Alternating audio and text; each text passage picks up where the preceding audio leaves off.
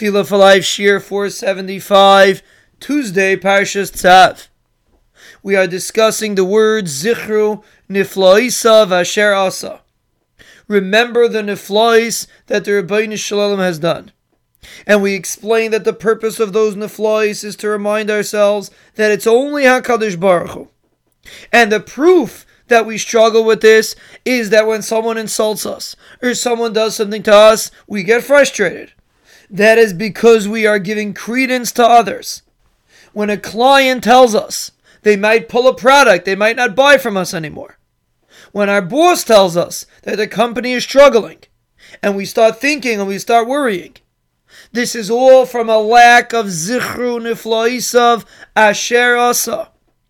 We have an opportunity every single day to say these powerful words and sing them to ourselves and say it slowly like we said many times in Tefillah. These psukim are tools, these psukim are very powerful.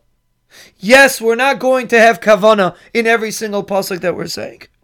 But we can pick a pasuk here and there and try to focus on it, try to internalize it. Today, take these psukim, zichru nifloisav asher asa. Let it roll off your tongue, say it again and again. Remind yourself that the Ribono Shel Olam has done niflois. The Ribono Shel Olam never stops doing niflois.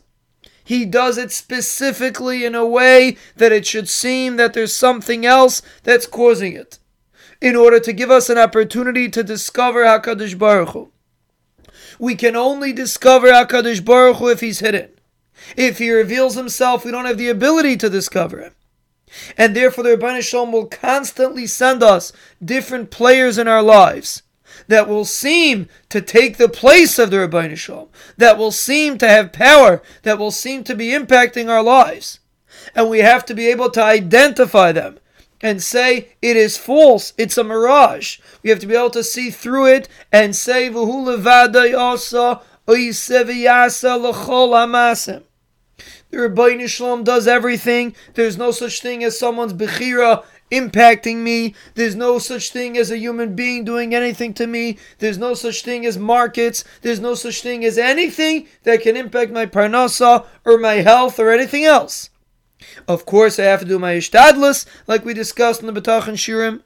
But my attitude is that I understand zichru nifloisav asher and sing it to yourself and repeat it to yourself.